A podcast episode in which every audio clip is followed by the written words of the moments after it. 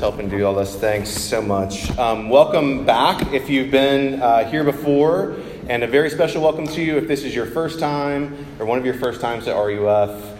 I'm really grateful um, that you're here. And as you heard, I'm also new here, and so I'm entering into a strong freshman status with many of you, and so I stand in solidarity with first year students and not knowing where anything is. Um, and why some doors are randomly locked and where the bathrooms are. Who knows? Um, but really glad to be here. Um, we, we meet uh, each week in this space, and I know that if you're kind of new to this space, it feels like there's a lot of people here and it's very energetic, and so you might feel like you have to be a very energetic person to belong in this space. And what um, we're hoping God will do, especially as the semester goes on and things get crazier than they are right now, and you feel burdened down with everything is we hope that whether you're coming here or you're coming to a small group or freshman fellowship, that you feel like this can be a place that you can rest, that you can actually take a break from all the demands uh, throughout your week and sort of belong here and just exist. And um, as I was thinking about what uh, the Lord might want to say to us tonight and sort of where to, to go in Scripture, um, I, have actually been like wondering all week as I'm new to this and I see the life that you guys are entering into. Um, I'm like, what could Jesus have to say from the Bible that's really compelling? Because, guys, this is an extremely beautiful place. Um, I'm arriving here and like this place is alluring. Like it's intoxicating in a lot of ways. Like you want to be here. It's beautiful. It's nice. Like the food in the pit is really good. I, I know that that just seems like normal food. Let's give it up for the pit. Thank you, Akil, for bringing that pit energy from the back. Um, I will just tell you that the food in the pit is not normal dining hall food. It is very, very good. But you guys are you guys are beautiful and capable and fun. Yesterday we had a barbecue, and on the way home, one of my daughters couldn't stop talking about how amazing everybody is and how much she enjoys talking to everyone. And she can talk about classes and talk about where they're from and talk about their favorite animal, and everyone's amazing. And I feel like that too. And um, I, I find myself thinking, like, if we get up and talk about the Bible, it's going to feel a little bit flat in comparison to your real life. Um, and maybe that was you. Maybe you grew up in like a church situation and you're like, what they were saying in church never felt as real as what was going on in my real life. Um, but this passage kept coming to mind, and I wanted to share it with you. It's actually my favorite passage in the scripture, and um, yeah, it's in the book of Ephesians, which is a letter. It's in the second chapter. And I think this is a good summary of the life that Jesus invites us to and what I hope that you'll experience even in this community. So I'm going to read here from Ephesians chapter 2, verse 1 through 10. You don't have to follow along anywhere if you don't want to, but it's in the handout. And I want to just invite us to a moment of quiet and settling before we hear the word. Um, that we would anticipate that something beautiful is going to be said. Whether we're really used to hearing the Bible or this is new, just take a moment and let your spirit settle.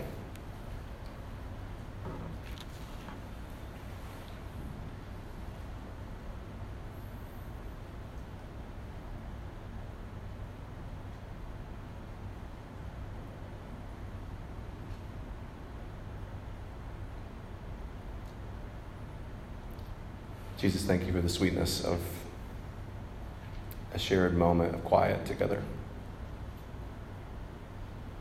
Lord, speak to us now. We pray from your word. Amen. This is the word of the living God from Ephesians 2. The Apostle Paul writes this And you were dead in the trespasses and sins in which you once walked, following the course of this world, following the prince of the power of the air the spirit that is now at work in the sons of disobedience, among whom we all once lived in the passions of our flesh, carrying out the desires of the body and the mind, and were by nature children of wrath like the rest of mankind. two very sweet words. But God, being rich in mercy, because of the great love with which He loved us, even when we were dead in our trespasses, made us alive together with Christ. By grace you have been saved.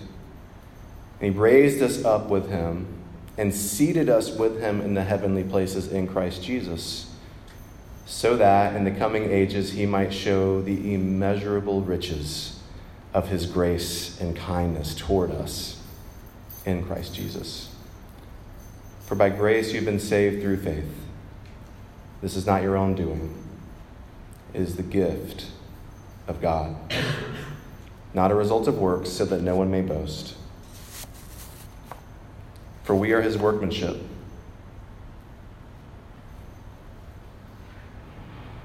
For we are his workmanship.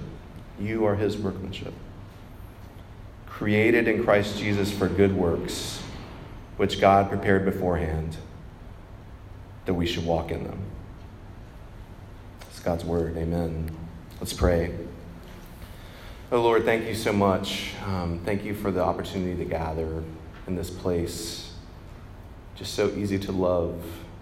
And Lord, thank you for gathering together these sisters and brothers into this space to share a time together of song, of laughter, and of hearing from you. And Lord, we pray that you would help us to hear from you, or that you would help us to reach out to you from the inside, from deep in our hearts, to hear you, to draw near to you. Lord, I thank you that throughout this room, Lord, there are as many stories in this room as there are people. And each of us have our own way of thinking about you or not, or relating to you. And Lord, you are the one who can speak to each of us and draw us to you. So I pray that you would do that. Pray, Lord Jesus, in your name. Amen. So, the reason why I wanted to share this passage with you is because this is a passage which is about grace. Grace is the way that God relates to us and the way that He calls us to relate to each other. It's actually the thing that makes everything go, even though it doesn't always seem like that. And um, when we had a barbecue last night, uh, several people said to me, Hey, this is great. Great job. And I was like, Literally, all I did was carry buns over here. Um, Slayton, our intern, and, and uh, Gracie, and so many other people did all the work to make this amazing thing happen. And I was getting the compliments, and I was receiving them with much gladness. Um, you're welcome, everybody. But how do you feel when someone compliments you on something that you didn't really work hard to earn? How does that feel to you? When someone's like, hey, that was amazing, and you're like, I actually didn't really do a whole lot. Isn't like one of the first things that you do is you say like you try to deflect it like ah that wasn't yeah I really didn't do very much. Um, if I'm going to get praise, probably like you, I want it to be because I worked really hard and accomplished something and feel successful. It feels a little bit yucky when you get complimented for something you didn't do. And uh, the, the feeling of getting praised when you've actually earned the praise is something that I would imagine each of you felt when you got that fateful acceptance letter to the Wake Forest University. You felt like, because you didn't get in here by accident. Some of y'all feel like you might have got in here by accident, but I assure you, you did not. there are plenty of people that get paid lots of money to make sure you didn't get in here by accident, okay? Um, Thomas Peterson told me that he found out that he got into Wake Forest. You didn't know you were getting mentioned tonight, TP, but here we are. Just as he was about to sing the national anthem at his high school and it just took him to another level of euphoria.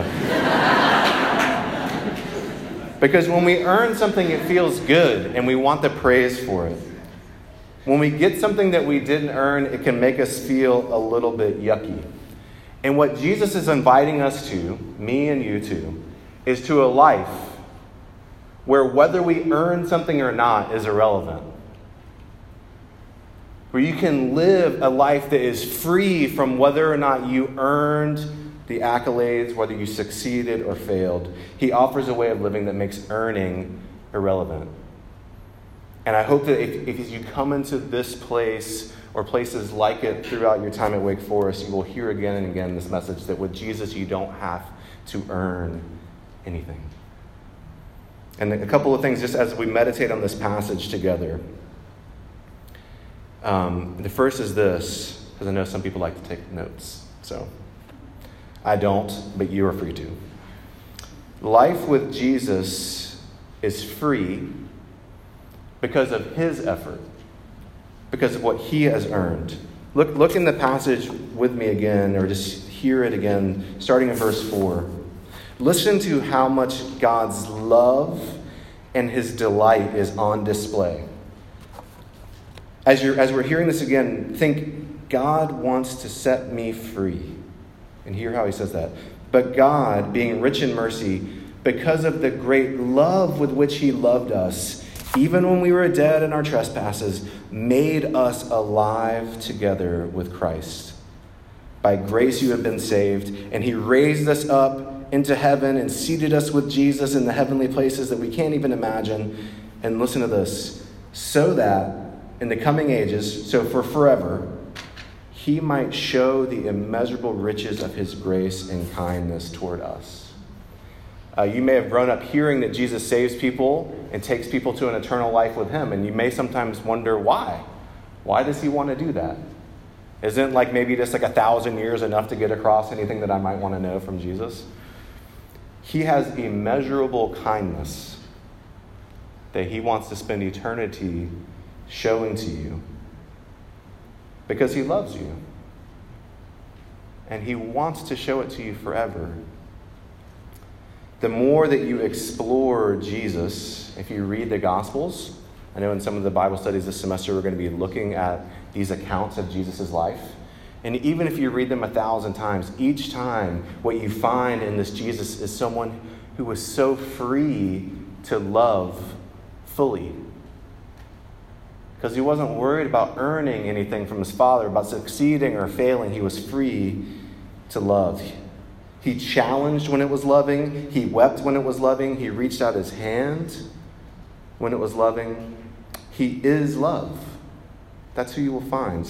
His life is love, his death was love, and his resurrection is love. And he offers us a free life in him because he actually pays for us.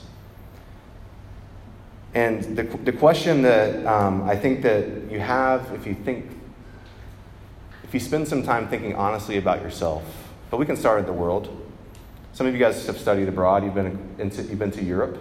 You've seen the beautiful things in Europe, and you're like, wow, I can't believe people could actually make these spaces. We went to Maine, which is not in Europe, um, but it's almost in Canada, which is almost the same thing. And um, it's like American Europe.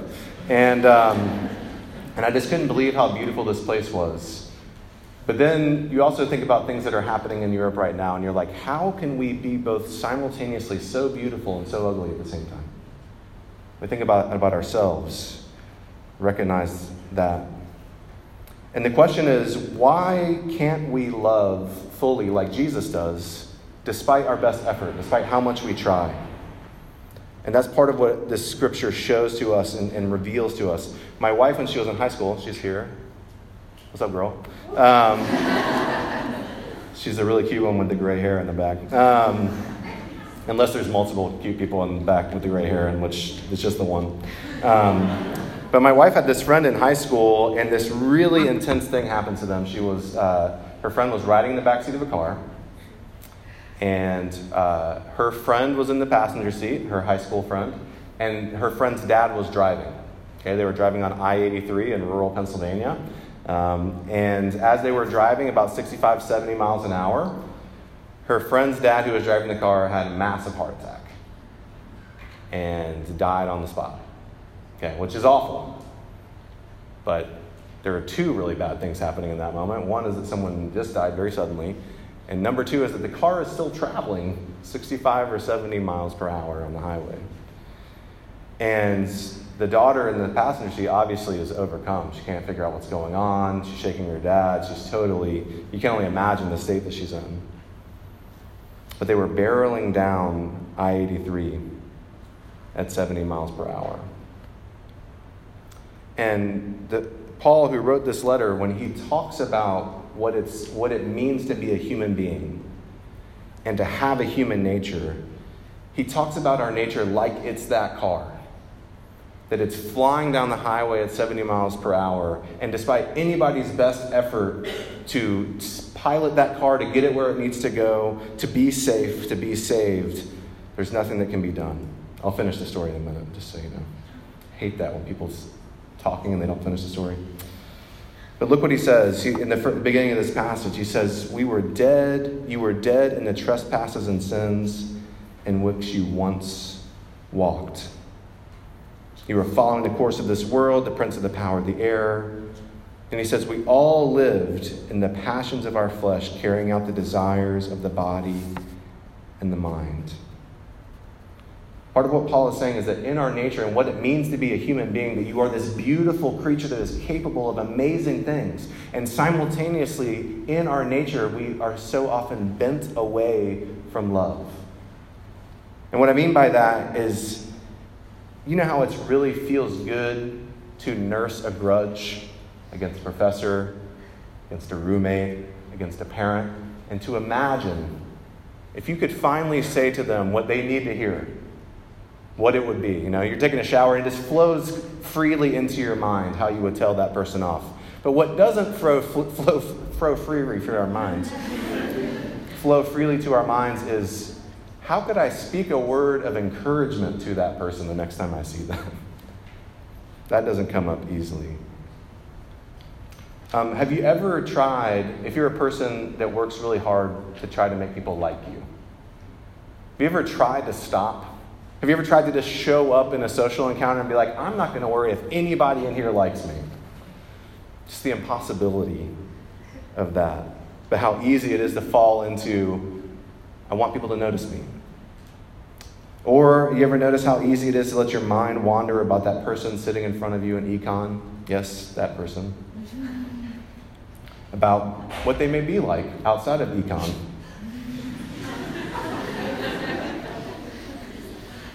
But you know what's really difficult is being patient. What's really difficult that doesn't seem to come naturally to us is being self controlled. There's something in our nature. And what the Bible is saying is that that inability to love well is what the Bible calls sin. And you're like, I didn't come to RUF the first freaking week of school, and this guy's going to talk to me about sin. But there's something so beautifully liberating in finding out that this is something that is true about all of us, and it's something in our nature. We are trapped in that nature, like that car flying down I 83. But here's what happened. I told you I was going to finish the story. The girl in the back seat had the presence of mind to dive into the front seat over her friend's dad and grab the wheel, be able to hit the brakes, and to pilot the car safely off the road and call 911. And what Jesus is telling us in this passage is that he has dove over the front seat of death and sin and that thing that is within us, that to destroy it would to be destroy us. He has dove into that front seat and has actually been able to steer us to safety. Because God doesn't say Jesus just makes us better. He doesn't say he gets rid of our sin problem. What he says is that you were dead and that now Jesus makes you alive. And I know that some of y'all have experienced that. You've experienced that even in the last year or two. And some of you are beginning to experience that, that suddenly you feel that you are alive to God. And the things that He has to say are compelling to you. Jesus takes us from death to life. So if it's the case that Jesus invites us into a life that's free because of what He has done at the cross to take our sin and His resurrection to give us new life and that we can't love well despite our best effort, where does that leave our effort? Because I'm looking at a room of extremely capable people who do amazing things already. Just to get into this place, you had to accomplish amazing and beautiful things, and you should be celebrated well for that. Where does that leave our, effort, our efforts? Um, I'm a big fan of Kendrick Lamar, who is the greatest prophet of our age. And that's not a joke. Um, he just is, and I'm very happy to talk to you about that over coffee. Um, but on Good Kid, Mad City, which is a historic record by any accounting, there is a song on there called Sing About Me, I'm Dying of Thirst. And throughout the whole album, I'm saying this to you like you haven't listened to Good Kid, Mad City. You probably have. Um, but in case you haven't, throughout the album, it traces the story of some young men and uh, one of their friends is shot and killed. And um, at the end of Sing About Me, I'm Dying of Thirst, the two men are expressing how frustrated, are, angry they are, that they need to go out now and kill in response to this death. And they're so tired, tired of running. And this old woman speaks to them. And it's actually the most legendary of all legends at Wake Forest, the Dr. Maya Angelou. And she speaks to them and she says, Why are you young men so angry? You're dying of thirst. That's basically what Paul is saying. We're dying of thirst. And then she leads them through this prayer to surrender their life to Jesus. It's a beautiful moment. And my fa- but my favorite part is at the end, she goes, All right now, remember this day, the start of a new life, your real life. And there's a track called Real, and it's a banger. Okay. This is what, this is what I want you to leave with tonight. It's there in verse 10. Jesus is inviting you into a new life, your real life, when he says that you, if your faith is in Jesus, are his workmanship, created in Christ Jesus for good works, which God prepared beforehand that we should walk in them. That Jesus invites you to a life where he makes you his master work and he gives you good works that he already prepared. And all he says is, I want you to walk in them. I want you to give all of your effort. I want you to use all of your beauty and gifts and skills. I want you to grow them and develop them. And I want you to use them. And you don't have to earn anything. And I've even set up all the good works for you.